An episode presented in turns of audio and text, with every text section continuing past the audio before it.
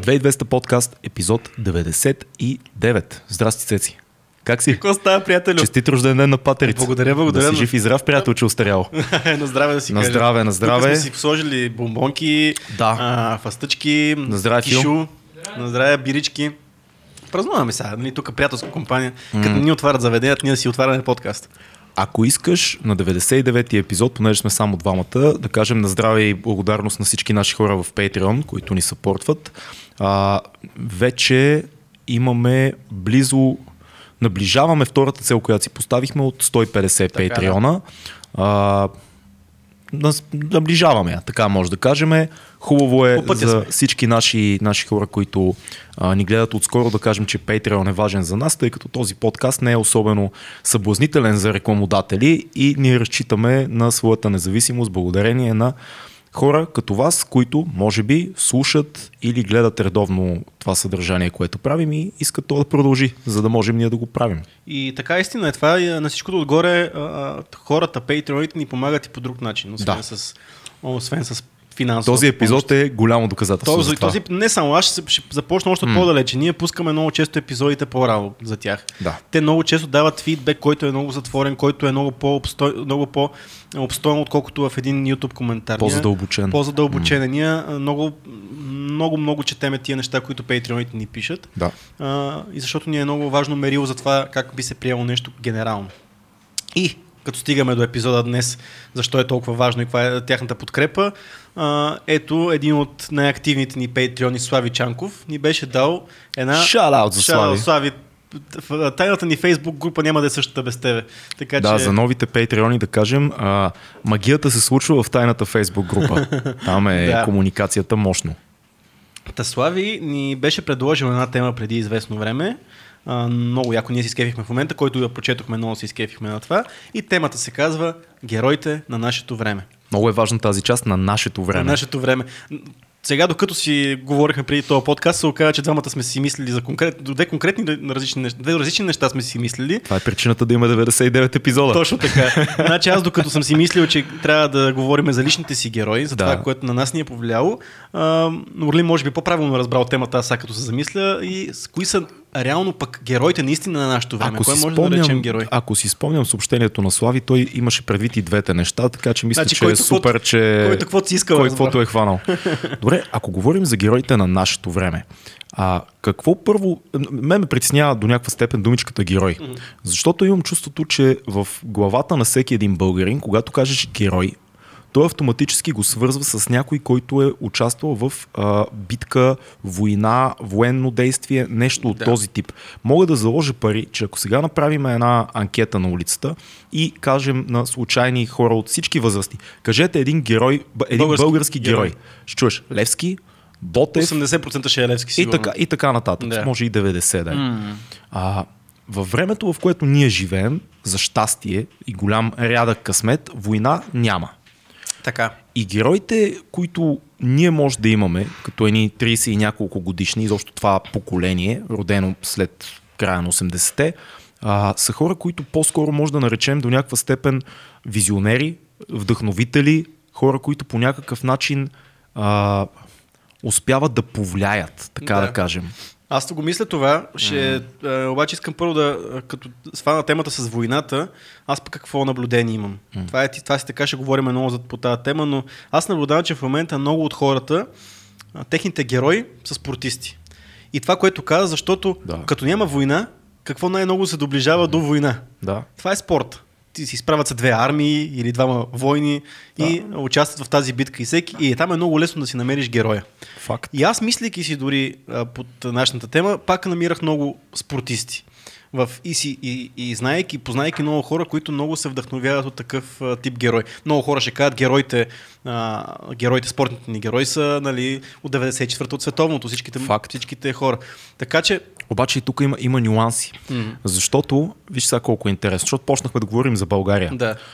После ще отидеме и в по-глобално героите, които имаме световно. Там е по-лесно според мен, но аз ти бях споделил точно преди да почне подкаста, колко ми е трудно да назова локални герои, локални визионери, хора, които ние може да наречем наистина, има някакво национално съгласие, защото съгласи се, за да има герой, трябва да имаш национално съгласие. Факт, да. Всички така, да, това е архетипа, това е герой, това е мита. Да. Дори героите ни от 94-та, които са едни гениални спортисти, с времето се превърнаха в развенчани герои. И това е нещо, което българите, дали сме българите, хората правим непрекъснато. Развенчаваме. Колко, чисто спортно, колко човека може да се сетиш от нашето време, които не са развенчани публично? И не е... Спортни ли говорим? Спортни в момента, да кажем. То важи и за другите неща, но спортни. Данчо Йовчев. Съгласен. Да. Съгласен. Митко Барбатов. Да.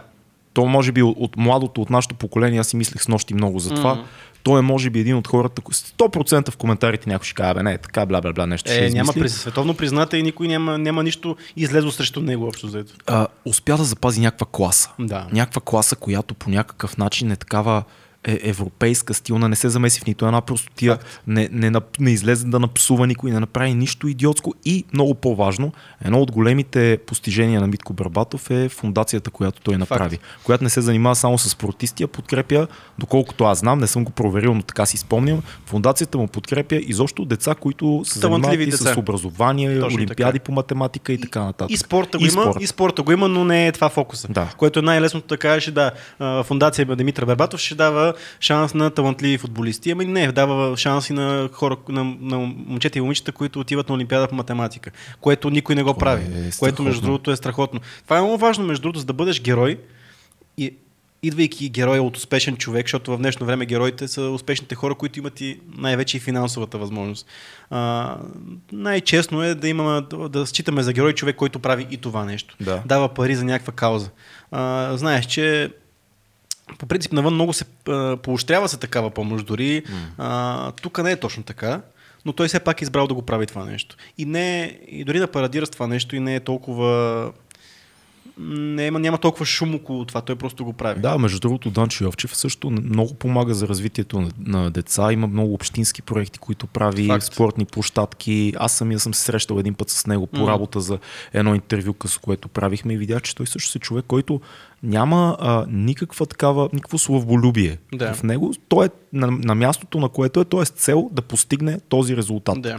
А между това не е човек с възможности. Мисъл, за Данчо Йовчев знаем, че... Това е много странно. Той е бил на върха на този спорт. Да. Или по-скоро не е успял да покори, примерно, въпреки че за нас той си е шампион и не само за нас. Но той... Ние знаем той как тренираше, докато беше още след активен състезател. Ние знаем, че всеки спортист получава пенсия, след като е получил дори медал, нали, това пак са смешни неща. Но ти като станеш, вече като не си активен спортист, какво правиш след това? В смисъл, ако нямаш нещо, което... Както и да е. Аз ни слушам и си мисля колко сме и ние клишета за българи на нашето си време, защото като стане дума за герои и първото нещо, за което се хващаме съвременно, спортистите. Това... Аз точно поради причината, че го мислех това нещо и ти като ми каза война, колко ми беше трудно с нощи, като мислих за тази тема да изредя български герой. Сещам се за още някой извън спорта. Сещам се за Теодоси Теодосиев. Безспорно може да кажем, че това е един български герой. И то такъв почти от възрожденски тип. Защото е учител. Да, факт. И защото е учител, който е можел да отиде да преподава в целия свят, а е избрал да остане и да се занимава с деца. Това, да се занимава с черната дупка на еди кое си измерение и така нататък, да помага на талантливи деца, които да продължат делото. Човек намира къде е най-силен най-вероятно, защото той ако занимаваше с някоя черна дупка изучаването и посоката на Хокинг, може би нямаше да е герой в нашите очи в момента. Но правейки това, което е доста по-малко престижно в очите на света, доста по не толкова доходоносно, той е решил да се заеме с тази кауза, което според мен го прави герой. Защото той с неговия ум може да постигне много неща. Тоест саможертвата по някакъв начин го прави герой. Точно така. Забелязваш ли колко е шантаво? В 21 век героизма е по-скоро отказване, отколкото действие. Точно. По-скоро няма да направя това, отколкото ще направя, което е много, много странно. То аз си мисля, че в днешния свят много хора успешни, правещи неща, достига до нас благодарение на тази цялата информация, която интернет ни предоставя. Да. И за да се откори човек, може би трябва да е нещо извън нормата. Аз съм сигурен, че има много яки хора на този свят, които просто правят ординери неща. И се правят някакви нормални неща и правят готини неща, обаче ние не ги забелязваме. И затова в днешното време, когато може да видим всички, ние може да видим всъщност само най-ярките примери. Някой, който е направил тази саможертва, защото когато някой е направил саможертва, тя много по-бързо докосва това нещо. И боли мене, че някой е успял и направил компания за 30 милиона и след това е продал. Да, той е супер. Половината за тя ги е дарил. Направя нещо, но това мене... Да, но не може да кажеш, че точно е героизъм това. Точно, защото то по-скоро е нещо, което... Сега може да прозвучим малко цинично, но поне в нашите очи, ако ние имаме компания за 30 милиона, естествено, че примерно ще дариме 2 за някаква кауза и ще да препро, защото мисля, че е някакво common knowledge, особено ако си израснал в България, нали, знаеш какво е положението с социалните проекти и така нататък. Добре, ама, знаеш какво си мисля, като каза интернет, има и голяма доза героизъм, който е от несъгласяване. Да. Несъгласния героизъм. И тук не може да не споменем други българи, за които си мислих. Нашите приятели от сайта Биво са едни герои на нашето време в България. Защото те първо жертват страшно много за тази информация, залагат буквално сигурността си, името си, бизнесите си, то вече не са и в България голяма част от тях, много малко са тук. Но... Ако стигнем по-далече, животите си може да са някакъв... си, да, сигурността си в най-буквален смисъл. Да. И това нещо само и само с едничката мисия, тази информация, която няма да достигне до те по официалните канали, да излезе и ти да можеш да я прочетеш и евентуално да предприемеш ти като гражданин своето си решение и своето си действие. Това е героизъм. В смисъл, това наистина е героизъм. Ти си спомняш колко беше скромен, когато ни беше на гости нашия приятел от Биво Димитър Стоянов. Да, и всъщност аз съм сигурен, че те не гледат на себе си така. Те гледат на себе си като едни хора, които си вършат работата, но я вършат честно. Но отново избора какъв би бил? Да вършиш някаква работа с това, което ти разполагаш. Мисъл, с таланта си, с уменията си, да правиш работа, да не си рискуваш по някакъв начин, каквото и да е било, и да си взимаш заплатата, примерно. Или да намериш други начини да изкарваш пари. Но ти ставаш този неудобен човек с несъгласието си, за да имаш по-висока кауза. Наистина, това е може би най-важно, да имаш кауза. И каузата е тук да стигат новините такива, каквито трябва да бъдат. В смисъл, истинска журналистика. Или разследваща, защото в момента в България почти няма разследваща журналистика. Това е кауза. Отново. Каузата и саможертвата да стигнеш до тази кауза. Така че съм напълно съгласен с тебе по тая. Саможертвата е много определяща. Сякаш това е архетипна черта на героите още от библейско време. Да, ти каза между другото колко е бил, какъв е бил, нали, Димитър Стоянов, когато ни беше на гости. Аз това си мисля, мислейки си по темата за героите, моите лични герои, но това е много, важи много и за героите на нашето време. Колко за мен е лично, колко е важно този човек, на който всички се възхищаваме, той да бъде смирен, да бъде спокоен, да не се държи надменно, въпреки че може би знае, че е нещо. Да. И да не го демонстрира. Да не го демонстрира по някакъв начин. И това за мен е толкова ценно, че ако се възхищава някакъв човек, виждайки обратното, директно той пада в моите очи, защото всеки може да бъде... Това откъде идва? Да ни е важно това. Откъде идва тази ценност? Може би, защото искаме да са близко до нас, да искаме да се държат като нас, защото най-нормалното е, ако видим човек, на който се възхищаваме, да знаем, че той е като нас. Да. Защото ако той е недостъпен, ако той се държи по особен начин, той ние не може да го... По никакъв начин не може да приемем, че ние може да бъдем такива хора. Аз не знам защо ме тегли тази вечер натам, но който ме познава, знае, не съм религиозен човек, но обичам архетипите и обичам изследването на тези неща. Това е точно архетипа. Христос е това. Саможертвата, героя, който е като теб, и който е скромен и който не го изтъква. Като се замислиш, предишните митологични разбирания за герои преди Новия Завет, те са: аз съм героя, на колене, кучки, аз съм героя. Изведнъж всичко това се променя и героизма става: аз се отказвам от себе си заради вас и не го изтъквам. И искам, о, фак, хем си като мен, хем си толкова далече от мен, но аз знам, че мога да бъда като тебе. Да, ма ти го виждаш, реално замисли се това, което ти казвам, то се е пренесло, наистина. За мен е поне е важно, предполагам, че и за тебе е важно. Да. Ти си се срещал, ти си разказвал много истории, когато се срещал с лични за тебе герои, да. Когато той се държи над менен начин и се изтъква това, което е, той директно вече не е същия човек. Говорихме се, не спомням с кой си говорихме в един подкаст, който каза същото нещо. Аз не искам да се срещам с моите герои, защото ме е страх, че ще ме разочароват. Да. И то това е най-опасното. Обаче, когато се срещне с твой герой и той се окаже смирен, спокоен, по-готин, отколкото си очакваш. Отколкото си очакваш, да. Тогава той става герой. Защото преди това ти е бил. Даже се увеличава. Да, още повече. Какво говориш? Въобще, аз имам примери след това по тази тема, но да. Това за мен е адски важно. Наистина това, което го кажеш за Исус е много... И имам чувството, това може би съм го слушал някъде, вече не си спомням къде, но имам чувството, че цялата тази ценностна система на мислене, която имаме да разберем героизма в този аспект на саможертва и на това, че и ти можеш да го направиш, на това, че не го изтъкваш, това започва някъде от новото християнство, от Новия Завет. Да. Защото цялата митология, само се замисли преди това, дори и гръцката митология и всичко там, митреянство и така нататък. Самогъщи същества. Самогъщи. Египет. Те са, ние сме, кой е героя? Да. На колене кучко. А сега изведнъж и става, не отивам да те убия, а става, отказвам се от себе си. Много е странно. Мисля, това е едно управление. По всякаква линия, то това си е по някакъв начин да управляваш хората. Единия метод на управление е да си в тях, да работиш отвътре, другия е да управляваш със страх. Което реално като си помислиш, в бизнеса има тия модели. Смисъл, ако на корпоративно ниво имаш шефа, който се държи приятелски с тебе и пиете бира след работа, имаш шефа, който те заплаща с уволнение всеки път, като се... Да. Така че това са два метода на комуникация с простолюдието, нали? Да. Но истината е, че много по-лесно можеш да приемеш за... Ти много повече, между другото има много теории, че ти много по... Ако хората ги е страх от тебе, те много повече те уважават, отколкото те обичат. Че, страха е много по-силен, да. Че страха е много по-силен мотиватор. Аз не съм сигурен дали искам да вярвам в това нещо, но със сигурност ако... зависи каква ти е целта. Да. Защото ако искаш да дадеш пример, ти като каза, знаеш какво се замисли, ти като каза властта и силата... Робърт Грин го пише това нещо, между другото.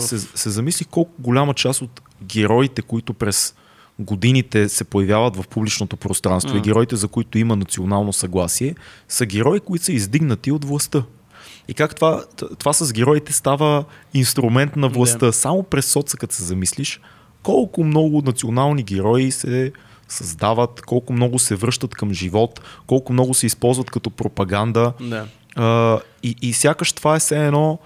Спомняш си разговора с професор Пенчо Пенчев и говорихме за това, че винаги в народните приказки, в митологията, която имаме за възрожденството и така нататък, селянина е добрия, чорбаджията е злия. Да. Селянина е умния, иска въстание, чорбаджията работи с турците. Това е митология на героя. А замисли само, наскоро има едно предаване по БНТ История БГ, да, се казва. Да. Там слушах за един летец, чието име не си спомням, който има един документален филм на Дела Пеева за него, сега ще сети името на летец след малко. И във филма тя разглежда как всяка власт през последния един век се възползва от този летец и прислага някакви качества към него и го прави, примерно по царско време, през Втората световна война му дават едни качества, социалистите го взимат и казват еди какво си, после края на соца друго, в демокрацията му казват еди какво си и това си раздува. Аз ще дам и друг пример. Да. Статуята той е мит такъв, не знам дали е мит или наистина се е случило, но статуята на Левски в Ловеч. Да. В Ловеч статуята на Левски първоначално е бил селен. После като се той е бил сработник. Той трябва да бъде работник. Да. Трябва да бъде в работнически дрехи. След това е бил интелектуалец. Нали? И реално ето, как само с дрехите върху статуята на Левски манипулираш, защото ти имаш политически реално се признат герой, обаче ти трябва по някакъв начин да го вкараш в твоята система. Реално този герой трябва да е героя на управлението. И точно това се получава с тази статуя, нали? Аз не знам, що се сетих за това, дето бях чел Георги Марков, мисля, че беше писал. В началото песничката, която се пее от чевдарчетата е Сталин, Тито, Димитров, Сталин, Тито, Димитров. Скапват се отношенията на Съветския съюз с Тито и песничка става Сталин, Димитров, Сталин. И същата песничка се много е нямало. Ма това, което казваш, не, аз се замислям, това ще е малко и преход към друга мини тема, но може би човека, който държи мегафона, той има силата да направи герой. Нали, това ако едно време е била властта, защото нали, той до ден днешен си все още го има. Ти много лесно, когато държиш нали, медиите, държиш парите, точно, за да можеш мегафона, да, точно мегафона, ако държиш, ти много лесно всеки може да направиш герой, защото ти можеш да кажеш, той сам спря влака, който ще да прегази 20 деца. Обаче, и като се появяват кадри, CGI излиза. Обаче, ти ако нямаш друга информация, ако само това е твой, так кажеш, да, той е герой, ама то може да не е така, то може още този човек, още нищо да не е стал от леглото. Има прекрасен български филм, който се казва Слава, на Петър Вълчанов и Кристина Грозева, който е една такава история за един човек, дето намира едни пари и те му дадоха един часовник и се опитаха да го произведат в някакъв страшен героизъм. Той просто си искаше часовника, дето му го взеха. Те му взеха часовника, му дадоха му друг. И той почна да звъни, кама върнете си ми часовника. Той заеква, Стефан Денолюбов го играе, заеква и те накрая му казаха, нали, тук държавата, Министерството на транспорт. Ма вие какво искате? Какво искате? Герой ви направихме, вие пак дайте си ми часовника, Часовника беше марка Слава. Да, ако минеме по-назад в приказките, ако вземем този храбрия шивач. 7 с един удар. Аз съм го семплирал в рап наш. Не знаех. Убивам 7 с един удар. Точно. Идеята е, че ето, значи той е казал обаче 7 с един удар, обаче как стига това до публиката и той става герой от това, че не е направил нищо. Той става жертва на пропагандата. Точно. Ти ли си този, дето убива? Аз съм, и всеки го е страх от храбрия шивач, защото той убил 71 удар. Добре, ама тук идва и другата крайност. Има благодарение на магията на интернет, която и ние достигаме до зрителя и слушателя. Се появиха герои, които станаха независими, които имат собствен мегафон, които никой не е поставил никъде. Да. И такива, които издухаха и магията от интернет. Веднага един от големите герои на нашето време е Едуард Сноудън. Това е нещо, което се е случило в нашия живот. Един човек реши да каже фак на американското правителство. Да, и сам срещу всички. Сам срещу всички и да раздуха това, че всъщност всички ви слушат, всичко четат. Да. И той всъщност започна лавината, която се стига до днес ние да знаем толкова много неща, които нямаше без него. Той потвърди жестоки... Всичките си го мислиха, слушат ни. Да, и това е в сънищата на конспиративните теоретици. Тия с шапките ти слагат от алуминиево фолио. Обаче като дойде той и се оказаме, тия дето бяха с тия шапчици, май верно бяха прави. И ти разбираш колко той е прав, когато трябва да замине за Москва, да се скрие и никога не може да се върне. И когато американското правителство обяви там всичките възможни заповеди, награди, арести, международни неща се задвижат и така. Обаче ми харесва начина, по който той се справи с това. Достойно. И то достойно. Скромно. И направи си едно. И сега в момента той постоянно е в медийното око. В смисъл, той постоянно... Имам предвид... В интернет окото е много. В интернет окото, точно така, защото няма кой да го... Да. Но въпросът е, че той си направи просто някъде, не знайно къде, едно студийце, едно хубаво звучи и той се включва там, на семинари си прави, появява се в подкасти, преподава лекции, доколкото знам. Мисля, той прави всичко това, което трябва този човек да прави, просто се скри от правителството, но се показва за всички други. Ето, това е пример за един човек, който системата никога не би искала да стане герой. И това, точно. И на всичкото отгоре, той наистина направи саможертвата. Правейки това, той знае какво ще последва. На никой не му е готино да отиде да се забие в някоя тундра там. Може да му е готино на човека, но въпросът е, че той си е много готино, защото доколкото чувам, той не излиза. Той е нещо като такъв домашен затворник. Да. Реално. Той е страшно е, бе. Да искаш да знаеш, че американското правителство иска да те убие, те могат насякъде да те убият. Ама... Верно, че ако го убият, стане страшен скандал, но има как да... Чадъра. Не знам дали може. Аз според мен не се скрил чак толкова добре, нали, колкото... Въпросът е, че нямат юрисдикция. Да, Интерпол няма... Не може да... да го търси. В смисъл не може да го плени, но дали не излиза сега, възможно. Но дори да приемем, че е така, но той наистина съзнателно прави действото, знаейки последствията. Да. Мисля, той напълно е наясно, защото той е много интелигентен човек, знаейки, че това се случи. Абсолютно в същата линия един Джулиан Асанч, който също е герой на нашето време, който раздуха брутални, зверски неща и информации, който отново е принуден да бъде в забвение, в бягство, в изгнание. Пак, нали, това са хора, които като се замислиш, променят света. И то с whistleblowing, което на български какво, как би го превел, Филка? Ти го каза преди малко, каква дума използва? Раздухване. Да, раздухвач. Раздухвач. Има и други хора, които се покриват без... Да. Както и да е, без да са направили кой знае. Но ние знаем за това. Да, знаем. Знам, че има още в темата за интернет, за положителните примери от интернет, като един Джордан Питърсън. Значи Питърсън е голяма тема. Да. Колко път е голяма? Много сме говорили за него. Говорили сме, защо Питърсън е герой? Питърсън е герой не защото не се съгласи с закона C-16. Оттам го научиха, но за мен лично не е това причината, той е един от героите ми. Причината е, че Питърсън показа на практика неща, в които вярва, наистина се жертва за неща, които вярва и в последствие използва цялата тая известност да говори за теми, които никой публично не говореше. Така е, да. И много хора тук, нали, има критици на Питърсън, които казват, това е така self-help неща и така нататък. Грешно разбиране. По-скоро най-големите критици казват, че това са рециклирани информации от Ниче, от... Което не е лошо, което е супер да запалиш едни млади хора 21 век да четат Достоевски, да четат Ниче, да знаят кой е Солженицин и да синтезираш в тия лекции цялата идея за отговорността, за лъжата, за трудностите, за това, че живота не е розов.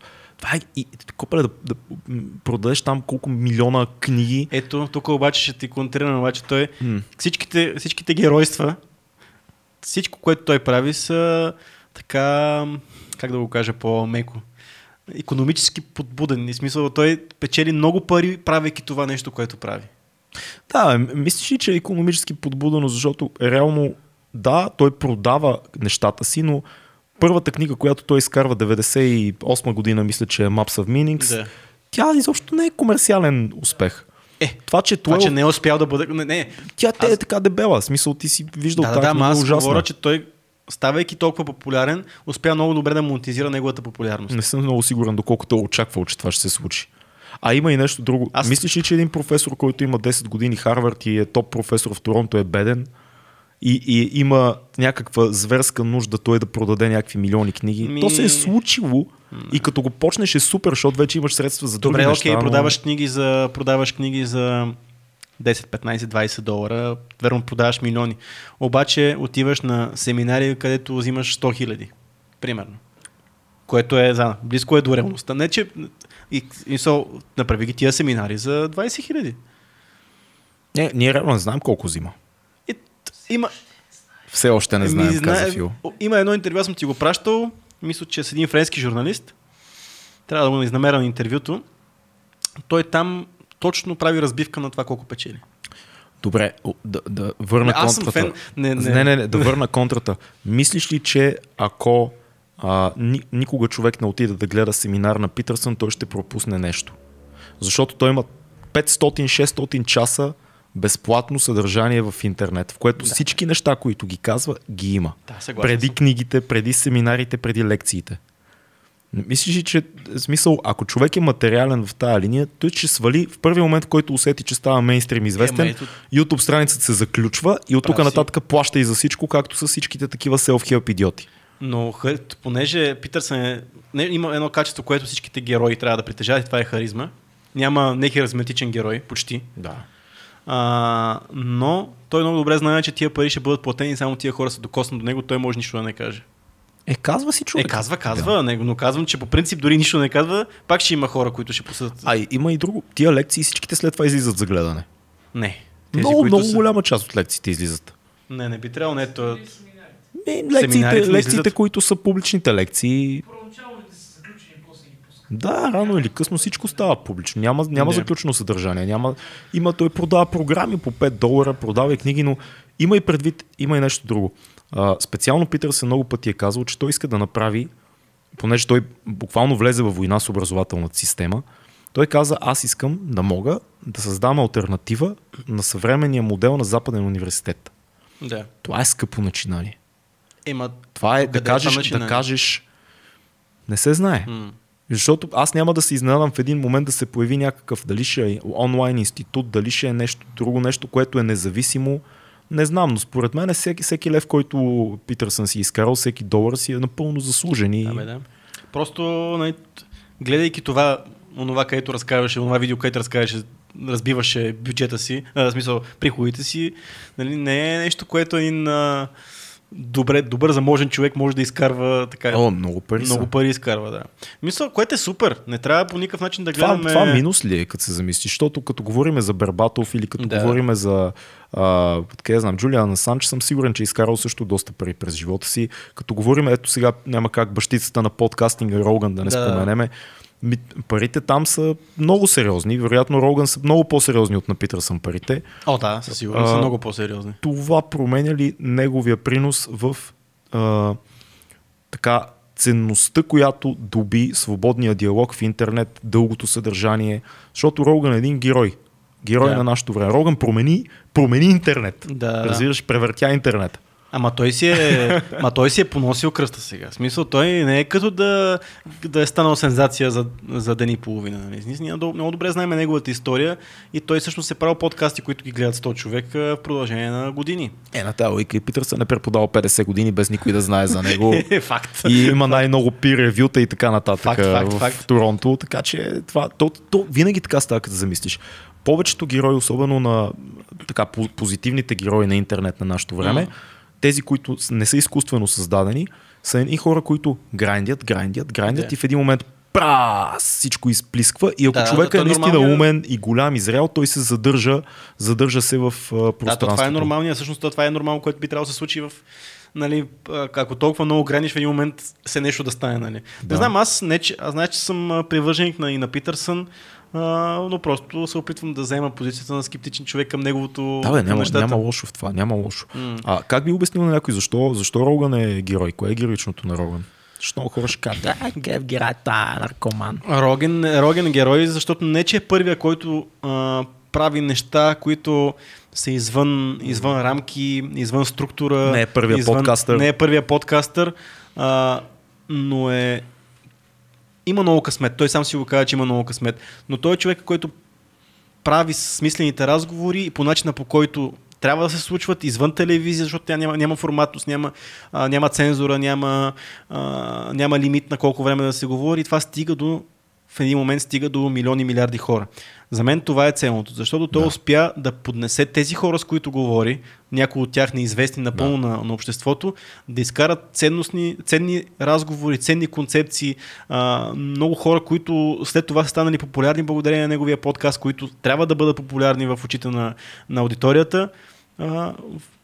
И го направи това нещо, изкара всичките тия хора на преден план, изкара чистия разговор на преден план и по някакъв начин успя и да бъде sustainable, успя да го прави това дълго време, за да може да се държи на върха. И освен късмет, тук е много, много важно да се отбележи, че той има един брутален спортен хъст, този човек. Защото според мен в първия момент, в който е видял той, че има хляб в това нещо, някъде по пътя преди 10-12 години Роган си каза, аз ще стана най-зловещия подкастър в света. Дали си го е казал? Според мен да. Защото забележи той какво прави целият му път като стендъп, като каратист първо. Той какво казва? Тайкундис. Тренирах в един момент си казах, аз трябва да смачкам всички състезания. Да. Като стендъп комик. В един момент той си каза, аз трябва да съм най-добрият стендъп комик в света. Впоследствие като водещ на разни събития, докато стига до Fear Factory, уния му плащат накрая вече за последния сезон супер много пари да води той. Този е спортен тип човек, той е като коментатор на UFC, най-сериозният коментатор там, най-легендарният им човек. Това е спортен менталитет. Ти почваш нещо и си кажеш, много яко е това. И някой идва и ти казва, между другото си в играта, в състезанието си с подкаст. Си казва, сега съм в състезанието, сега ще направя бати подкаст. И забележи, той е казал, той спря да пуши на важните подкасти. Той първите две години е мат всеки път, без значение с кой говори. Винаги е мат, супер неадекватен. И в един момент той просто си казва, чакай сега имам професор по биология, ще ми говори за клетките и деленето на митохондриите и такъв вече кафетата е някакви алфа брейн хапчета и неща. Да, със сигурност. Значи той, неговата амбиция наистина винаги да е не топ като някъде в някаква ранг листа, да е топ подкастър, да е топ, да е топ коментатор, да е топ комедиан. Той иска да е топ човек, топ кондиция за себе си. В смисъл той, нали, това много добре го знаем, че той иска да бъде максимално интелигентен винаги, максимално концентриран, максимално силен. Знаеш, че той се кефи много на анти-ейджинг нещата. Той просто има някаква... Иска да бъде един определен човек, който е някакво висше същество.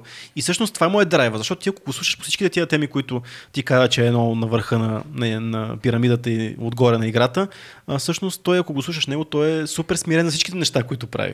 Той е смирен, според мен вътре има някакво състезателно животно. Да, но според мен е по-скоро амбицията той да се саморазвива, а оттам нататък всичко друго, което върви, то няма как да не се развива и то.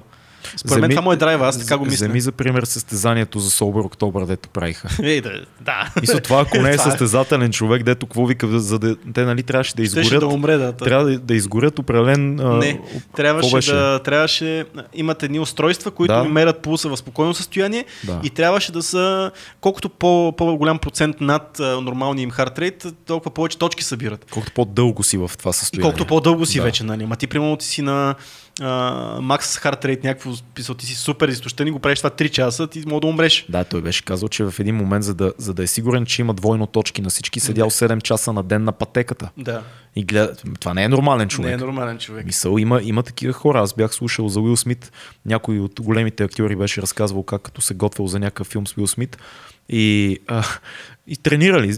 Има ли треньор, който ги готви, има пътека, в която трябва да тичат на пътеката в един и същи фитнес, и този други актьор се качва до Уил Смит и тичат и почват да си говорят в някакъв момент. И он му казва, Уил, ти от кога? В смисъл, колко преди мен почна? Аз му казва, 2 часа. Он му казва, колко още имаш още? Колко дълго имаш още да тичаш? Му казва, преди теб няма сляза.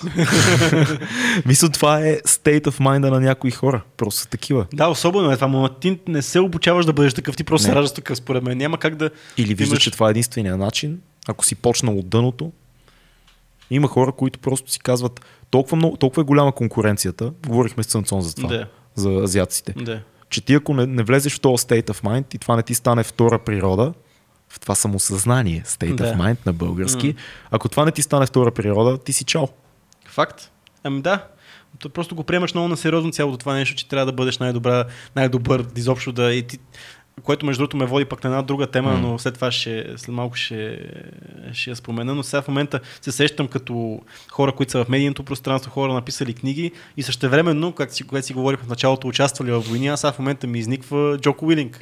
Който е ебати изрода. Смисъл, човек бил във война, човек написал няколко книги, човек, който като му гледаш Инстаграма се чудиш, вижда, че той иска да бъде много добра версия на себе си. И знаеш кое е интересното? Всъщност подкаста на Джоко Уилинк е една много добра възможност да видиш съвременни военни герои. Точно така, да. Просто защото американците постоянно са във война. С тяхната война не спира. Те затова са империя. Да. Империя е винаги да си във война с някой някъде. Но той среща наистина публикът с военни герои. Хора, които са без... Имаше една история за едните без ръце, без крака, дето продължавал да... Зловещи неща. Между другото, това е един от малкото хора, които, колкото я се опитвам, не намирам някакви булшитари в него. Не знам защо. Това е човек, който аз имам имам пълното доверие му дадено. В смисъл, знам, че той каквото ми каже, то ще е така, както трябва да ми го каже, и това е истина, нали? Поне неговата истина. И аз не виждам по никакъв начин той да се опитва нещо да ми продаде, нещо да ме излъже. Аз не мога, въпреки че не съм най-големия фен и последовател на Джоко. Аз също. Гледайки го... Аз съм обратното на човек, който иска да е в армията. Да.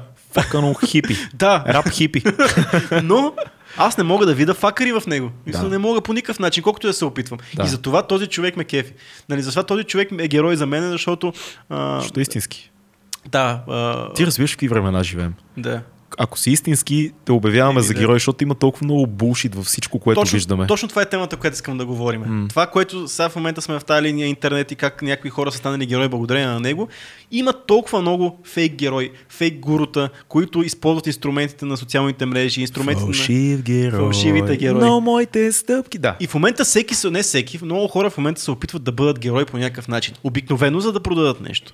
Нали? 99% или да си легнат с някого. Ето, да, власт, пари, то да не изравняват се нещата. Но как предсежда с цялото това нещо? И в момента, който аз мисля, смятам, след като ги има тия хора, че има търсене за герой. Всеки иска да има някакъв такъв герой. Всеки иска да повярва на този човек, че той ще дойде и с един курс за $200 ще му реши всичките проблеми. За $2000 За $2000 беше курса. Не, остави го за $2000 този. Аз говоря за тия по-нормалните, които обикновено отиват и продават курсове за $200. И хората, ние го търсиме. Това нещо. Искаме да имаме този човек. Искаме той да ни покаже светлината. Пак ще направя препратка с библейската история за Исус Христос, защото кой е най-големия герой? Този, който вземе твоето бреме и го сложи върху себе си. Все едно ти, давайки ги тия, прегледайки към този човек, ти си кажеш, свърши моята работа, моля, аз искам просто крайния резултат. Никой не иска да се цапа. Ти искаш шорткът. Какво продават фалшивите герои на нашето време? Шорткъти. Това продават. Късия обаче път. Ти казват, няма шорткът и ти трябва да се трудиш. Виж мен, Тай Лопес показва там. Значи някъде бях слушал най-великия скам на Тай Лопес. Всички знаете кой е Тай Лопес, защото като го кажа, ще пусна 10 реклами с него, естествено, преди подкаста. Но най-великия му скам какъв е? Той пуска селфи кама, снима се и зад него има две ламборджините и той казва, това са моите ламборджинита. Аз наистина обичам ламборджинита. Но знаете ли какво наистина обичам? Вуп, завърта се зад него библиотека. Книги. Което е яко по някакъв начин, симпатично е. Но между другото, сега, точно сега нашия приятел Любо Жечев пак направи клип точно по тази тема за Румен Виста. Който... Кой по дяволите Румен Виста? Аз ви го бях показал, бях ви споменавал веднъж като точно пример за фейк гурута, който се самопровъзгласил милионер. Нали? Показва, казва на всичките, има клипове в YouTube и всъщност казва как ти да станеш толкова успешен като него. Пак е някакъв такъв селф-хелп български. Да, обаче той те обучава как да правиш дропшипинг, бизнес, етикия. Румен Виста. Звучи като фолк певец от 90-те. Супер булшитър. Само като го погледнеш, не знам. Тази вече Румен Виста, Майя Магапаса и Румен Виста. Значи аз помисля, че аз ви го бях споменал. Томи Джи и той сега направи, и сега направи, между другото, Любо направи клип за него, което е вълата, защото тия хора трябва да бъдат разобличавани. О, да, брат. Защото има толкова много хора, които вярват на тата по тия. Има отчаяни хора, които нямат достатъчно информация или не знаят какво се случва на западния пазар. Има хора, които са понякога в провинцията. Има хора, които просто са наивни. Има хора, които имат нужда да видят някой, който да каже, това е моят човек, това е примера. Това е и дават пари. Да. И влизат в капана. Точно търсенето. Искайки ти да имаш герой, ти попадаш на фалшивите герои. Мисъл... Замислиш се колко е лесно сега с всички монтажни средства, които всеки вече има, да се представиш като герой. Колко влогъри го правят, колко селф-хелп гурута, как създаваш си една гигантска база данни от видеа, в която ти разказваш винаги една и съща история. Аз съм много готин. И съм много богат най-вече. И съм много богат и много ме харесват жените, или съм много, или правя бати невероятните неща. Защото ето сега е един малко крайен пример, ама хората бяха много впечатлени, когато излезе шоуто на Bear Grylls. Bear Grylls е бивш командос и така нататък. Bear Grylls не е случайен човек. Да. Но, голямото но, зад продукцията на Bear Grylls седят много хора. Това е много сериозна шибана телевизионна продукция. Той е застрахован на копеле. Да. Има всякакви експерти, които много внимателно казват къде какво е възможно и то се снима по-скоро като филм. Да. То не се снима като реалити шоу. Да. То е филм някакъв. И е полезна информация, и е готино, и всичко е супер, и Bear Grylls не е актьор. Пак казвам, тия неща, той ги прави, ние никога не може да ги направим с тебе. И той може да ги прави тия неща със сигурност. И ги прави да изглеждат лесно при това. Но това е пак е средство на телевизионната киномашина. Да. Друго е да видиш, примерно, ония ненормалник, дето живее с едно GoPro там един месец сам на остров. Повече. Как се казваше този пичага с брадата и голата глава? Не мога се така, как се казваше. Както и да, но това е малко по-различно от една продукция. Окей, Bear Grylls е много позитивен пример, но колко хора има, особено влогъри, които си създават имидж на, нали знаеш, той е най-клишираният тип монтаж, дето винаги е екшън, винаги е динамично и винаги, хей, хората нещо прави, какво си туква, прави такова, нали, на... И вече някъде, сега лети с хеликоптер и след малко ще видите къде съм, сега имам страхотна вечеря заедно. Или, примерно, друг вариант, Дан Билзериан. Билзериан. Как е точно? Билзериан е, да. Абе, то с много автоматски на всички. Знаем го всички, да. Е, това не е ли The Ultimate фалшив герой? Ами да, той е... Въпреки, че той подхрани... В смисъл, как да го кажа? Той, изкарвайки някакви пари, подхрани образ за този образ, за да може да изкара повече пари. И завъртя в една и съща сфера всичките си пари общо взето. Между другото, това не знам дали е много вярно, защото бях гледал за него едно клипче. А той сега в момента, в края на миналата година, те му разказаха играта. Абе, някой го беше разобличил, че всъщност всичко това са пари, които са изкарани от корпоративен скам на баща му. Баща му е някакъв много сериозен корпоративен играч и че всъщност той няма никакво име в покер средите. Този история, която се разказва. Цялата история, която се разказва, и в Роган е разказвал. Да. Той в Роган всъщност каза там, че той първите му пари, които са дошли, са били от армията. Да. Защото той пак е направил. Той си казва, че там е направил някакви скамове, щупил си някакви крака, давали си му пенсия, така нататък. Колко пари да си изкарал от армията? Да. Въпросът е, че това, което кажеш, нали, но те на всичко отгоре, сега последно го разобличиха, сега ще излъжа, но... За тревата? Да. Че не продава толкова много, че не продава толкова много, че всъщност много е напомпан на Ignite балона, нали, всъщност инвеститорите са отивали, обаче се оказа, че са измамени. Да. Защото има много, защото като гледаш Дан Билзериан, като знаеш, че има мултимилионен бизнес с, нали, Ignite. Билзериан, да, изобщо не знаеш, че така се казва. Така се казва. Билзериан. Билзериан. Билзериан. Арменец ли е този тип? Парено къв е. Интересно. Не знам къв е. Наш човек. Да, тук е близо. Билзериан. Но да, всъщност, което, пак ти казвам, това го правят много такива гурута. Нали, ти реално изкарваш пари, показвайки високия статус. Обаче той сам се подхранва от високите статус, защото ти като показваш висок статус, при тебе идват гледания, реклами и така нататък, който обратно влиза във високия статус. Не знам дали го обяснявам. Да, абсолютно. Да. Абсолютно го обясняваш. И това е най-добрият пример, между другото, и това точно Билзериан е перфектен пример за човек, който всички искаха да бъдат като него. Мисъл, нацепен, всяка брада, яки мацки. Трябва си на 12, за да искаш да бъдеш като него. Да, говорят и за... Но работи очевидно, защото е един от най-следваните хора в Инстаграм. Беше много навърха. Но въпросът е, че е типичен пример, който накрая се оказа, че е един балон. Знаеш кое е най-интересното? Тази песен на Тодор Колев "Фалшив герой" е толкова дълбока, защото се едно чуваш изповедта на един човек, който е обичан от целия народ, който е имал брутален бухемски живот, свързан и с алкохол и с жени, невероятен актьор, на гений на комедията, който в края на живота си, какво ти каза? В края на сметка аз съм един фалшив герой. Това дето си го мислите, всичко аз си знам и тези около мен знаят, че аз съм на сцената, но в живота аз съм грешен като всички вас и правя страшни глупости. Което е супер положителен финал на такава история, но аз си мисля, че за да сти да си такъв изкусен лъжец и толкова изкусно да влизаш в ролята на фалшив герой, ти в един момент наистина си вярваш, че си този герой. Наистина си вярваш, че имаш всичко на този свят. И някак си изкривяваш се. То нормално. Визираш Дан и този тип хора. Да, такъв тип хора визирам. Защото ти не можеш постоянно да се заблуждаваш и постоянно да си...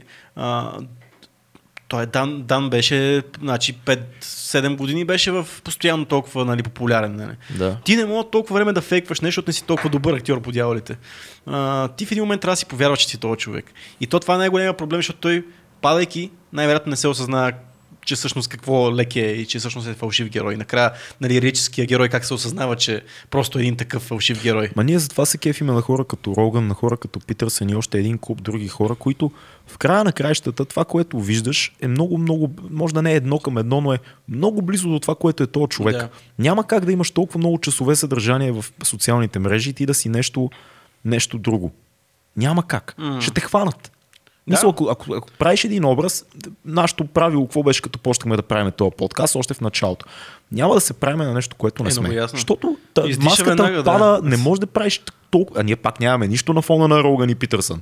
Нали, на още куп други хора. Да. И на Джоко Уилинк. Представяш ли Джоко Уилинк да играе Джоко Уилинк? Да, всички военни ще го за секунди тия хора разбират. Много интересно. Добре, дай да поговорим за героите в, в личния живот. Темата, по която аз бях не много подготвен, но все пак... Ами аз мисля, че трябва да започнем по някакъв начин хронологично, нали, на цялата схема и как сме се усещали през годините за нашите лични герои. Да. Примерно аз много добре си спомням моя първи личен герой. И това е треньора ми по тайквондо. Той е за жалост много млад си отиде, което беше един от пък големите ми удари на мене в живота, което за първ път така пък се срещнах с такава загуба на герой, но това беше човек, който аз започвайки да тренирам източно бойно изкуство, не знаейки нищо за този свят, освен че ни даваше уменията, знанията, физическата култура, ни даваше един огромен свят от една философия, за която ние никога не бяхме чували. Да. За нещо, което изобщо ние на тия ранни години, аз съм започнал да тренирам на 8 години. Започвам да осъзнавам какво ми говори, може би на 10-11. И ти седиш и гледаш и той ти говори за неща, философии, които ти няма как да видиш в семейството, няма как да видиш в приятелите ти. И в един момент след това се търваш този човек как действа, как той винаги е готов да ти помогне, как винаги той е готов да направи саможертва. И затова и той за мен беше, а той нещо отгоре висок, мургав мъж с една дълга коса. Като холивудски герой. Лоренцо Ламас, между другото, пречиш много пречиш на Лоренцо Ламас, къде ли си сега? Не знам, но това за мен, аз седях и съм го гледал и такова уважение. В смисъл, наистина тогава разбираш вътрешно как се усеща уважението. И честно казвам, когато нелепо си отиде, за мен беше един от най-тежките неща, които са ми се случвали. Да. Нали, мисля, тогава беше най-тежкото нещо, което ми се е случило, нали, така чисто да съм преживял. Беше отвратително просто. И със себе си още до ден днес ще се сещам така много... Само хубави неща си спомням общо взето за нещата, които ми е говорил. Аз си мисля, че винаги в живота на един мъж, много често и на една жена, на едно дете, първият герой, който има е нещо сходно на баща или баща му. Моят първи герой беше баща ми. Да. За едно хлапе е изумително да видиш, че има човек, който е по-голям от тебе, който сякаш знае всичко. Да. Има всичките отговори за нещата и главата ти не го побира. Просто имаш човек, който виждаш, че цялото знание, което ти като дете си мислиш, че може да има на този свят, един човек го знае. Да. И този човек те обича и този човек някак си е готов да ти каже, спокойно бе. Нещата така стават винаги. Това ти си много прав, Том. Това, което казваш, образа, който се доближава до бащинския, примерно в моя случай, нали, ти знаеш много добре, че аз съм израснал без баща, нали, моя баща е починал, аз когато съм бил много малък. Така че аз наистина съм търсил този мъжки герой, който съм го намерил в конкретния случай. Едва по-късно, вече съзнателния си живот, аз осъзнавам, че майка ми колко голям герой е бил. И може би най-големия герой, който е бил в моя живот, защото тя е много тих, много скромен човек, много мъничък човек, дори смисъл физически, и никога няма да се изтъкне за нещо, което е направила. Направила толкова жертви, направила толкова неща, които по принцип, обаче някакси, не знам защо, като малко тия неща едва ли не са ти някаква даденост. Тия неща трябва да се случат по този начин. Да. Пораствайки вече, ставайки тинейджер, аз примерно тогава го осъзнах. Аз може би затова аз много пъти съм го казвал с приятели, че аз станах толкова отговорен човек, не защото някой ми е казал, ти трябва да правиш това и това и това. Аз не исках по никакъв начин да правя глупости, които да разочароват моя герой тогава. Защото аз тогава осъзнах тя колко е направила за мен и аз не мога да си кажа, ще се пребера в 9 часа вечерта и да не се пребера, защото аз съм обещал на този човек, който е толкова голям герой за мен. Аз не мога как да разочароваш героя си. И това е било през цялото време, докато сме били, нали, живели сме заедно, докато аз съм бил някакъв по-несъзнателен толкова, нали, бил съм тинейджер и все още опитвам да имам отговорност към нея. Много късно аз осъзнах майка ми като героя и аз съм ти казал и друг път, това е човека, който съм виждал, който е претърпял най-много загуби пред очите ми и е останал цял. Да. И до ден днешен другата линия, понеже майка ми е лекар и постоянно някакви близки хора звънят за съвети, консултации и така нататък. Отделно това, като го вземеш към личния живот, остава много заносене. Много заносене и аз много път съм си казал, не знам, в смисъл много е корава. много по-корава от мен при всяко положение. И някакси майките са най-архетипния герой, защото те дават живот в болка. Жената дава живот в болка. Yeah, при самото създаване на детето ти вече страдаш. Виж колко е шантото. Ние като мъже никога не мога да го разберем. Това само жените в някакъв момент, като станат майки, го разбират, но болката съпътства от началото до, през целия път, до края цялото ти родителство и цялото ти майчинство. Yeah. Много е странно и природата някакси много метафорично дава този урок на майките. Сякаш цялото майчинство е страдание, което от време на време имаш, нали, такива вулкани на щастие покрай децата си, но реално ти, защото какво е да си майка? Вероятно цялото нещо е едно безкрайно притеснение. Какво ще стане с децата ти? Какво се случва? От както са малки до както са големи. И ние и двамата знаем, и тримата знаем тук много добре, че няма значение, това го казваме и на по-младите ни слушатели и хора, които се кефат на подкаста. Може да станеш на 30, на 32, на 35. Майката си е майка. Майката се тревожи и се вълнува. Аз съм виждал хора, дето са на 50, майките им пак им звънят и са и такива, добре и всичко окей ли. Днеска слушах моя любим комик Марк Марон, който е... Марон ли? Да. Не е ли... Марон е. Добре. Марон? Марон, аз не е Марон. Марон. Той на английски е Марон. Не знам на български. Марк Марон. What the fuck подкаст. Марк Марон е в България. Добре, тук ние ще в България, човек. Абе, Марк Марон. Той говореше за това колко му е станал, че на 56 години майка му звали и му казва: "Е, Марк, добре ли си?" И той такъв смисъл, какво имаш предвид, на 56 години съм. Да, не съм женен, но съм добре. Именно затова съм добре. Та майките са велики герои. А пък помисли си колко е интересно в живота на едно момиче. Първият герой винаги е бащата и то такова много странно, защото... Той трябва да бъде, според мен, той е... Идеала. Идеала, да. Ма то не е само, както кажеш, и момченцата, и момиченцата, той е силния, той е... Някакси, не знам защо е така, наистина нямам никакво обяснение защо е така. Но... Аз мога да го разбера и до някаква степен това не винаги работи в наша полза като млади жени за нашите приятелки. Защото, примерно, бащата на моята приятелка е... супер корав. Да. Той е много готин човек, но той е the real deal. Да. Разбираш, мъжките неща, всички мъжки неща, дето мога се сетиш, ги може, ги прави и не се ебавай с него изобщо. И примерно аз като мъж на моето момиче, аз съм такъв, бащата е много корав, много по-корав от мен, ако това е идеала, нали? Да. Аз не съм. И това е много интересно, като се замислиш. Не знам дали с мъжете и майките е така. Не мисля, аз мисля, че това е точно в тази... Сега си го по този начин си го мисля. Това е човек, който разчиташ да те защитава. Може би е някаква еволюционно. В смисъл ти, като дете, разчиташ на този човек да ти осигури единственото, което е важно за тебе в този момент. И то е здравето ти, нали, и твоето спокойствие. И може би затова аз смятам, че еволюционно е зададено това нещо. Ама чисто психологически, ако се замислиш, всяко момиче, първото и влюбване е в баща й. Колко е странно. Такова детско влюбване, първото идеализиране. Но аз имам аз много пъти съм го казал, но и първия спаринг партньор за бъдещите отношения между мъже и жени е той. Защото както е на... Това е много добре, всеки го знае, който има дъщеря или който е... Или пък момичета, които ни гледат, знаят как се има, какви отношения имат с баща си, че това е първият спаринг партньор, който те подготвя за бъдещите любовни отношения, защото ти знаеш как да го изманипулираш и как да си поискаш и да си получиш това, което искаш. Точно така. И той на всичкото отгоре не е добър спаринг партньор, защото винаги се поддава. Той се поддава с удоволствие. Той бива манипулиран без никаква съпротива.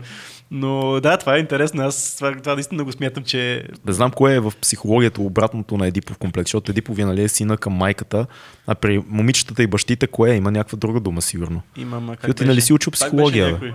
Нищо не знаеш. Забравих. На здраве. Но другото пък, което се случва, ако този баща отсъства по една или друга причина, в смисъл не говоря само физически, а емоционално, в смисъл тези daddy issues, които нали, много често говорят по филмите и в... нали, те не са случайни. Винаги се усеща липсата по някакъв начин и винаги човек, който има малко наблюдение на човешката... класическа ситуация. И то няма човек. В смисъл по различен начин и се показва... Комплексна електра, точно така. Респект. Но... Реално винаги се отразява по някакъв начин. Винаги има някакво нещо се чупва. Ако този баща не е бил този баща, който трябва да бъде, който за ние си говорим. Нали, добрия баща. Да. Така че, може би е напълно нормално това да този герой, когато той отсъства, да има трайни такива щети от това, че го няма. Искаш да поговорим за антигероите малко. Антигероите? Да. Аз много харесвам темата за антигероите, защото винаги... аз съм си минал през другите герои. Имаш ли? Имам колко.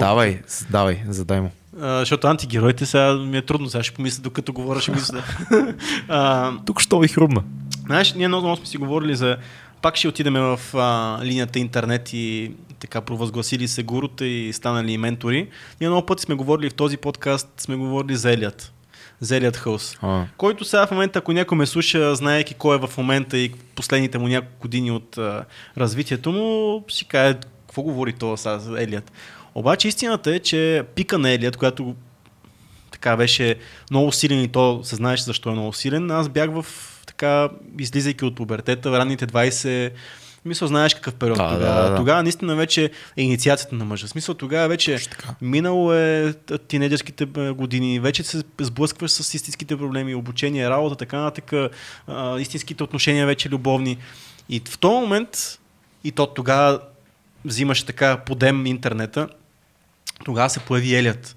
Като даже може би в началото, когато се появи, аз даже не съм си спомнен даже тренир, дали ходех на фитнес, разбираш ли? Да. Когато се появи.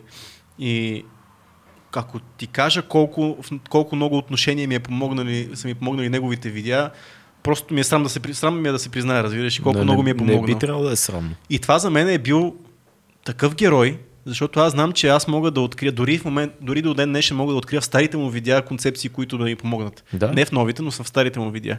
И за мен това е бил човек, който ми е бил така, като има ново видео, аз ще го изгледам, защото тази ситуация, която е, ще ми помогне. И аз не го осъзнавах това до момента, в който не ми се наложи да използвам някои от принципите му. Когато става въпрос за психологически състояние, когато става въпрос за отношения. И тогава наистина пък видях колко пък стойност има в тия неща. Да.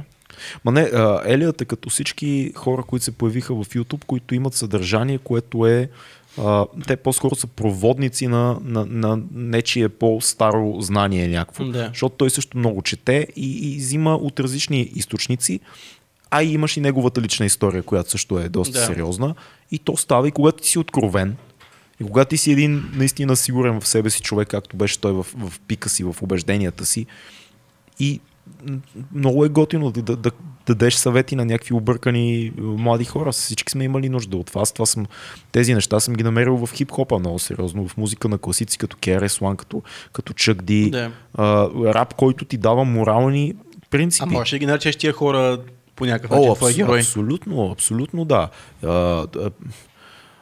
Значи, ако върнем лентата по-назад, един от първите ми герои в рапа беше Eminem. Mm-hmm. Защото за 14-годишното ми аз тогава да видиш момче, което е тотално бъгнато от проблемите на семейството си и живота около него и въпреки това може да каже на всички фак, ще си правя каквото искам. Това е много, много силно. Това ти въздейства веднага, това е героизъм. Ти казва, тоест мога и аз да го направя, да мога да кажа фак, ще си следва моя път. Mm-hmm. И по-нататък вече, като станеш по-голям, принципите, които има KRS-One в 22-3 албума са вечни. Древни принципи на оцеляване, принципи на казване на истината, принципи на тежестта на Battle MC-то, това ти да се сбориш с противника. Принципа на оцеляване. KRS-One излиза на улицата, когато е на 13 години, става бездомен, живее из целия Нью-Йорк и накрая в приюта за бездомни среща неговия диджей Скот Ларок, който му е социалния работник. И той му става диджей. И тези двамата са една от първите групи променили хип-хопа, защото има песни като моята философия, песни в които той казва всеки иска да бъде крал, всеки иска да бъде воин, аз съм философ. Yeah. Това го казва един човек в приют. Разбираш, който чете по цял ден за Кришна, KRS-One, Кришна One. Това в една сурова обстановка на Бронкс, края на 80-те, ти да излезеш и да кажеш аз съм го срещал, един от великите моменти в живота ми беше да бъда на една сцена с него. KRS е като мечка динозавър в едно. Един двуметров страшен човек с една огромна глава и голям нос, който може да те разкъса на сцена. Този човек, който е минал цялата агресия на бандите края на 80-те години, в един момент на 20 и нещо да каже пичове, всичко това е грешно. Четох за Кришна и трябва да спрем насилието. И да, ако някой иска да воюва с мен, аз съм готов за война, аз всеки един момент, но това са глупости, да спрем насилието. Stop the violence, това е една от големите концепции на KRS-One. И това е Той затова е легенда на хип-хопа. Защото минава през всички бит. Това е най-лошото батъл MC. Това е човека, който унищожава Джус Крю и MC Шан и така нататък. Един от най-легендарните батъл тракове. Това е човека, който казва аз... израза аз имам само приятели, защото всичките ми врагове са мъртви е на KRS-One. Този израз. I got only friends because I kill all my rivals. И това когато си на 20 и си MC, на 19 и си MC и видиш, че има такъв човек, който едновременно минал битките, създал ценност на система и казва да го дух корпоративния хип-хоп. Хип-хопа не е това. Хип-хопа е самоусъвършенстване. Хип-хоп е инструмент и да станеш по-добър човек. И ти си такъв... това го няма никъде в мейнстрима. Да. Това е много хубаво, което кажеш, защото много малко се замислят хората, занимаващи се с музика, за това колко влияние има музиката. Огромно. Защото това е най-мейнстрим изкуството. Да. Мисля, мейнстрим е тъпо доказвано, но нещо, което най-лесно достига до тебе, нещо, точно, което е универсално за всеки. Дори да не знаеш текста ти, ритъмът ти е вътре в тебе. Да. Ние сме си говорили за трайбъл културите, в смисъл, че барабаните и бита винаги това е казва, че това е най-великото изкуство. Защото то не говори нито един език, то минава през всички. Никой не може да обясни как възприемаме музиката, но всички я усещаме. И затова трябва да знаем колко много влияние имаме с музиката. Имат музикантите, имате.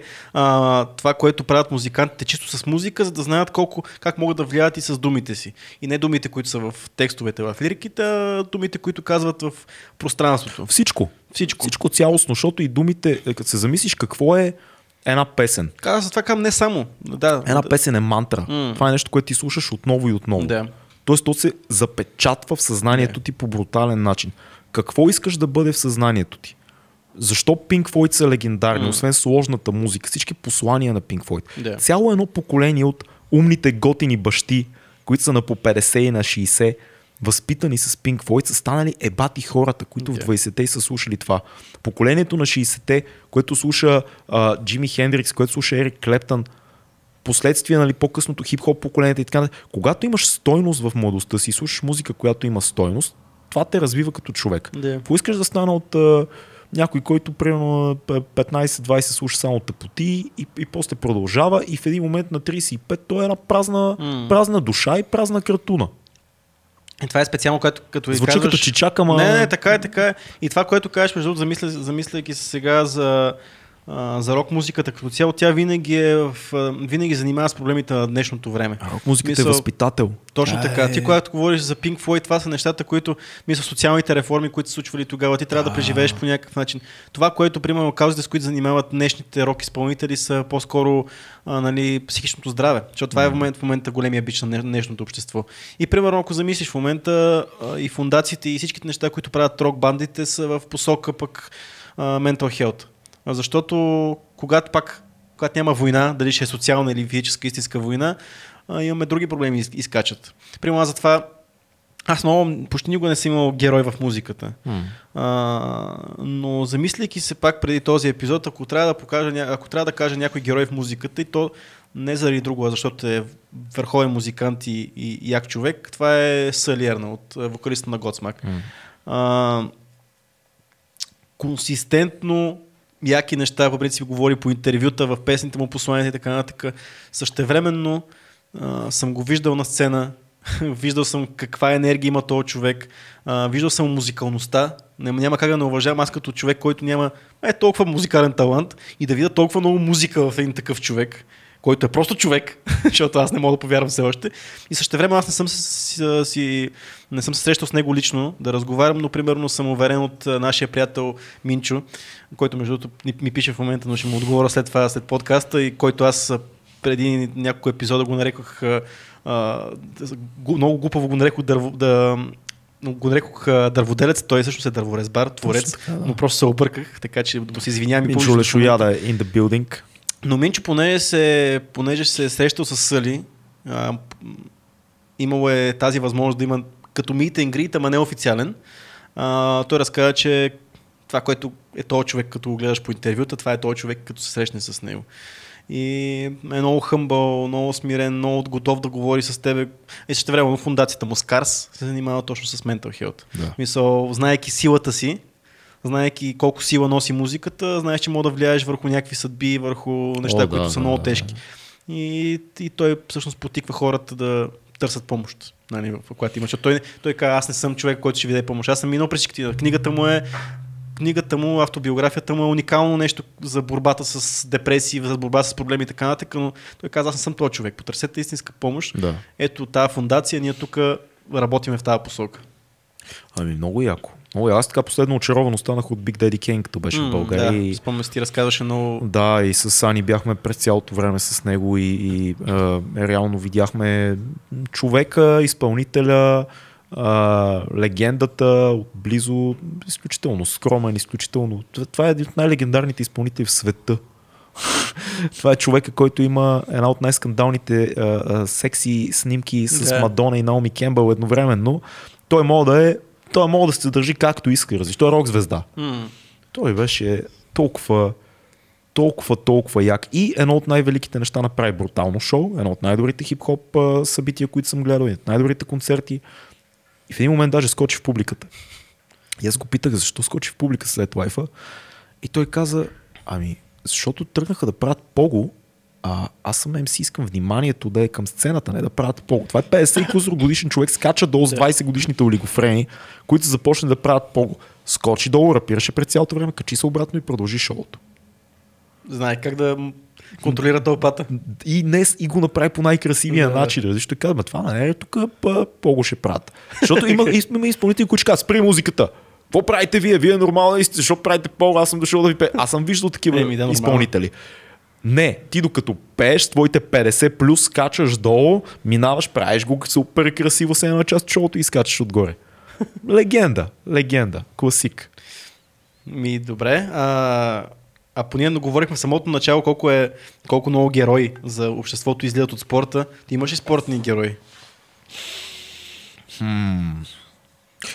Аз няма да си кривя душата. Стоичков е един от моите герои на моето време, защото като дете, като съм го гледал и съм припадал, защото на мен винаги ми е харесвало този негов микс между гениален футболист и човек, който, ти знаеш, аз обичам хората, които могат да направят свободния жест. Аз винаги съм го харесвал, защото Стоичков е човек, който от началото на кариерата си до сега, той не се спря. Да. Той винаги се е борил. И е продължавал. Има много компрометирани неща в живота му. Отношението му към България е противоречиво на моменти. Българското отношение към него също е доста противоречиво. Но аз винаги съм харесал такива антигерои. Аз затова исках малко да говорим. Антигерой. Човек, който на пръв поглед е злодей, но всъщност не е. Добре, Китодаре. Да, Кито, това му е точно така. Такава лайтмотив. Лайтмотив му е, да. Да, антигероите са супер. Антигероите е супер, сатаната е неразбран, Христо Стоичков е всъщност много добър, освен че е гениален футболист. Аз обичам антигерои. Не обичам захаросани герои. Такива, така е. Ще говорим за това. Още не ми е дошло да мене за антигероите мисълта. Но аз прием за спорта. Аз български спортист.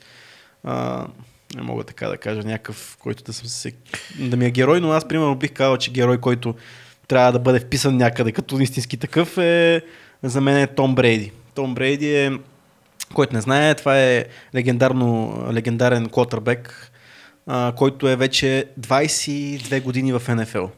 22 години в най-бруталния спорт, който може да съществува. 22 години не само, че е в спорта, не само, че е QB, което е основната роля в този отбор, но е на върха толкова години. И е човек, който има много яка история, защото той е влиза в драфта на 199-то място. Да.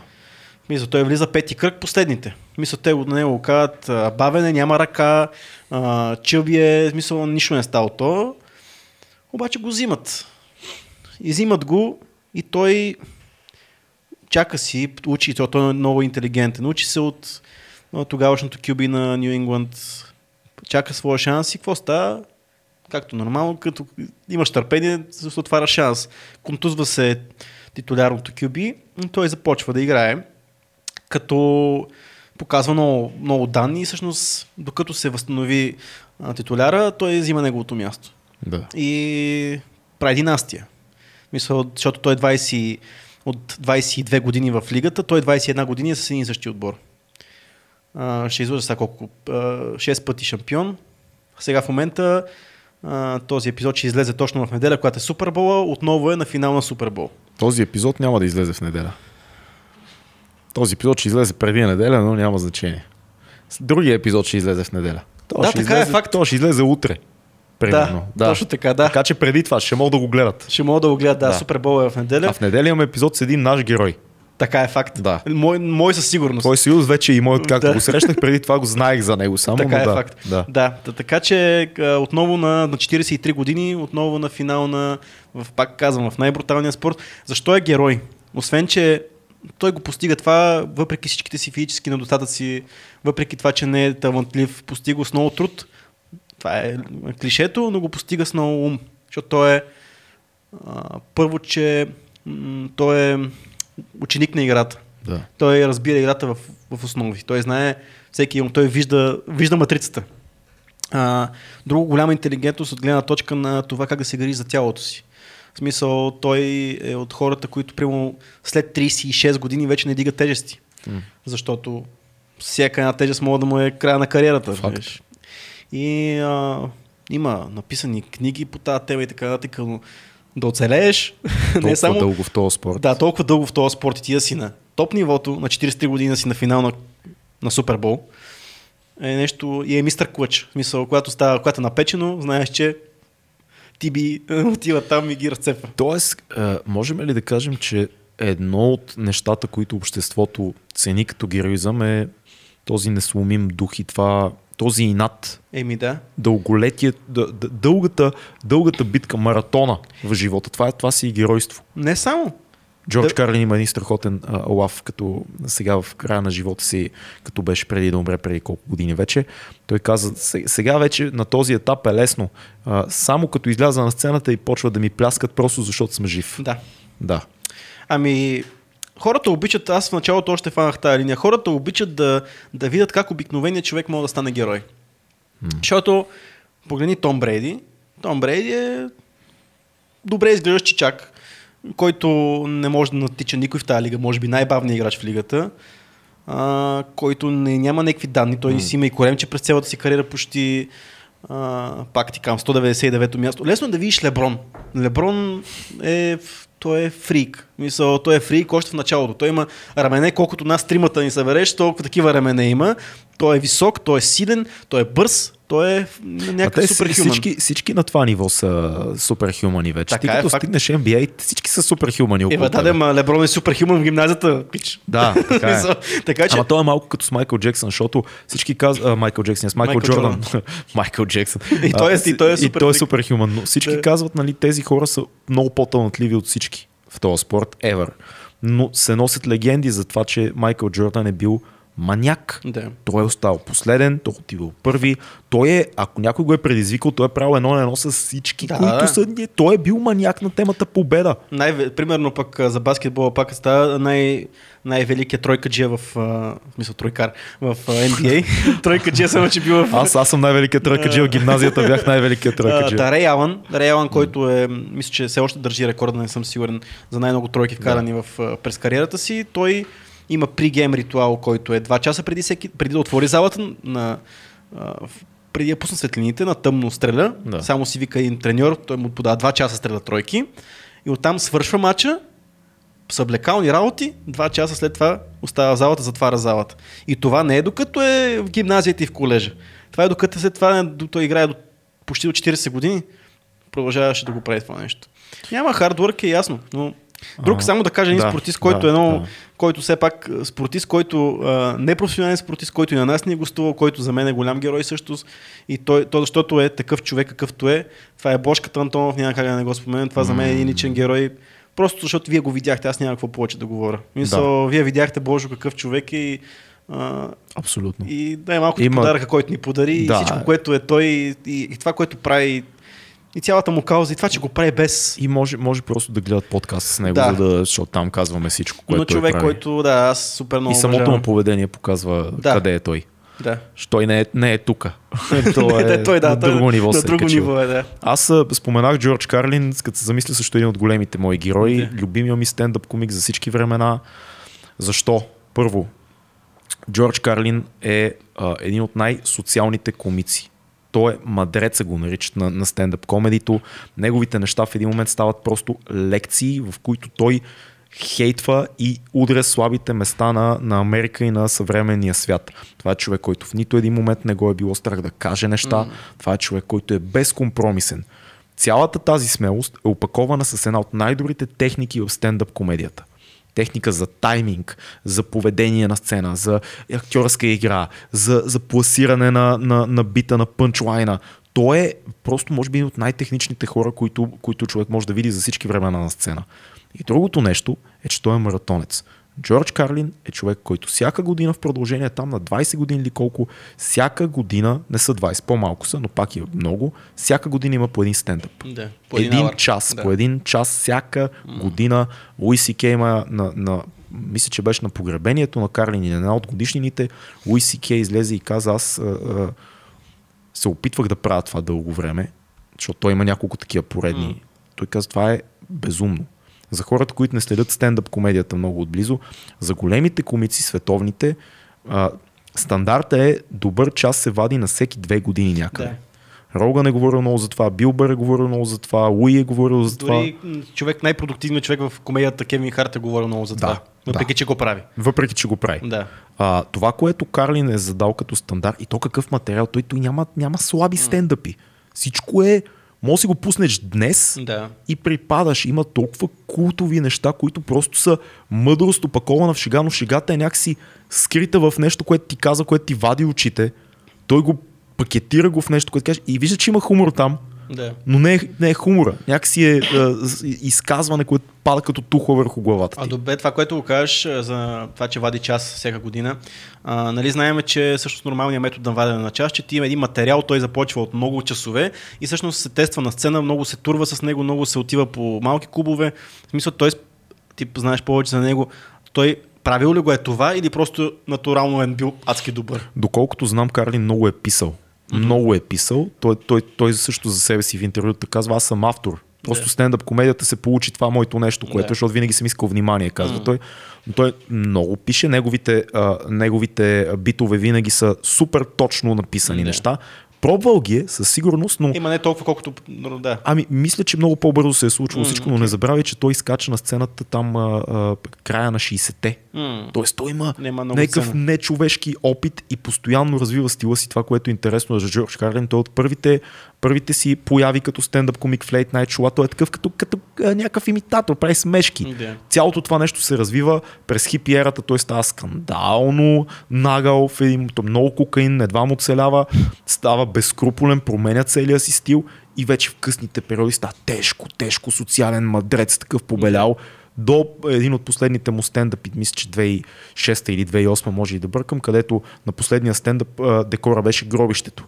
И той излезе сред камъните, разцепи супер, такъв той на 63, там излезе едно на 80, просто защото е живял 50 живота за нормални хора. Разцепи този стендъп и мисля, че си отиде сигурно 7-8 месеца след това или нещо такова. С както беше, гробищните камъни бяха фона. И е толкова ядосан, и в последния му стендъп той е ядосан през цяло, там няма смешки. Той е ранта на един възрастен човек. Рант за Америка, за търговията, за кой управлява, за политиците, за религията. Рант, убийствен рант. Така да, много го харесвам. Много го обичам и много ме е вдъхновял. Надявам се, някой ден съм такъв кисел старец като Карлин. Кито, имаш ли какво да още да кажеш за антигероите сега? Защо Кито, бе? Стига Кито. Не, просто като някой каже положителните антигерои. Аз харесвам антигероите, защото това прави многопластов персонажа. Персонажа е многопластов. Карлин е антигерой. Да, така е, да. Роган е антигерой, като се замислиш. Роган не е добро момче. Роган не се харесва. Има супер много тъпоти, дето е казвал през подкаста. Ние това го казахме, героите раждайки са в бунт. Ние това самото начало говорихме, така че е нормално по някакъв начин лошите момчета, нали, или хората, които се бунтуват срещу каквото и да е било там, да стават много по-лесно герои, отколкото тези, които са в течението. И някакси аз не харесвам захаросания тип герой. Героя, който е идеален, който искаме като хора да видим една изрезка на човек. Това е проблема. Затова антигероите са ценни в литературата, в киното, в живота, защото виждаш истински човек. Всъщност Тодор Колев е идеалният антигерой. Затова е легендарна фалшив герой, защото е антигерой. Казва, аз правят страшни неща, но съм герой. Да. Дори и фалшив оставам герой. Ние с тебе сме си... Аз особено съм антигерой и ти си антигерой. Герой единствено... Тихо! Тихо сега, да казваме. Да не разваляме твоя имидж. Мой имидж. Да, аз мисля, че се получи готино това разговор. Да, минахме през всичко, което трябва да минеме, според мен. Дано Слави да е доволен от нашата дискусия. Поздрави за Слави, много готина идея. Със сигурност той ще даде коментар, надяваме се да е... Две неща към хората, които ще пишат в коментарите. Първо, кои са вашите герои? Това е много интересно. На нашето време, на вашето време, нашето време, сме всички в него. Изключваме, нали, Левски и Ботев. Да, очевидно, ясно, иконите са ясни, но тези, които са в нашия живот и в нашето поколение. И също така към нашите Patreon-и, в Facebook групата ни сме отворени към всякакви предложения и теми, защото, както виждате, от време на време получаваме много точни и златни предложения, които много ни харесват. Също следващата тема, която ще правим двамата с тебе, пак е по предложение на Patreon. Точно така е. Така че, ето че толкова много ни помага, защото ние искаме тия теми да са готини, да са по някакви яки теми, които са, нали, не само ние да се съберем да си лафиме, защото ние може да си седнем и без да пускаме камерите, но и да са на вас да са ви интересни, така че като получиме такова предложение от нашите хора, е много яко. Да. Това беше всичко. 2200 подкаст. Бъдете живи и здрави. Чао!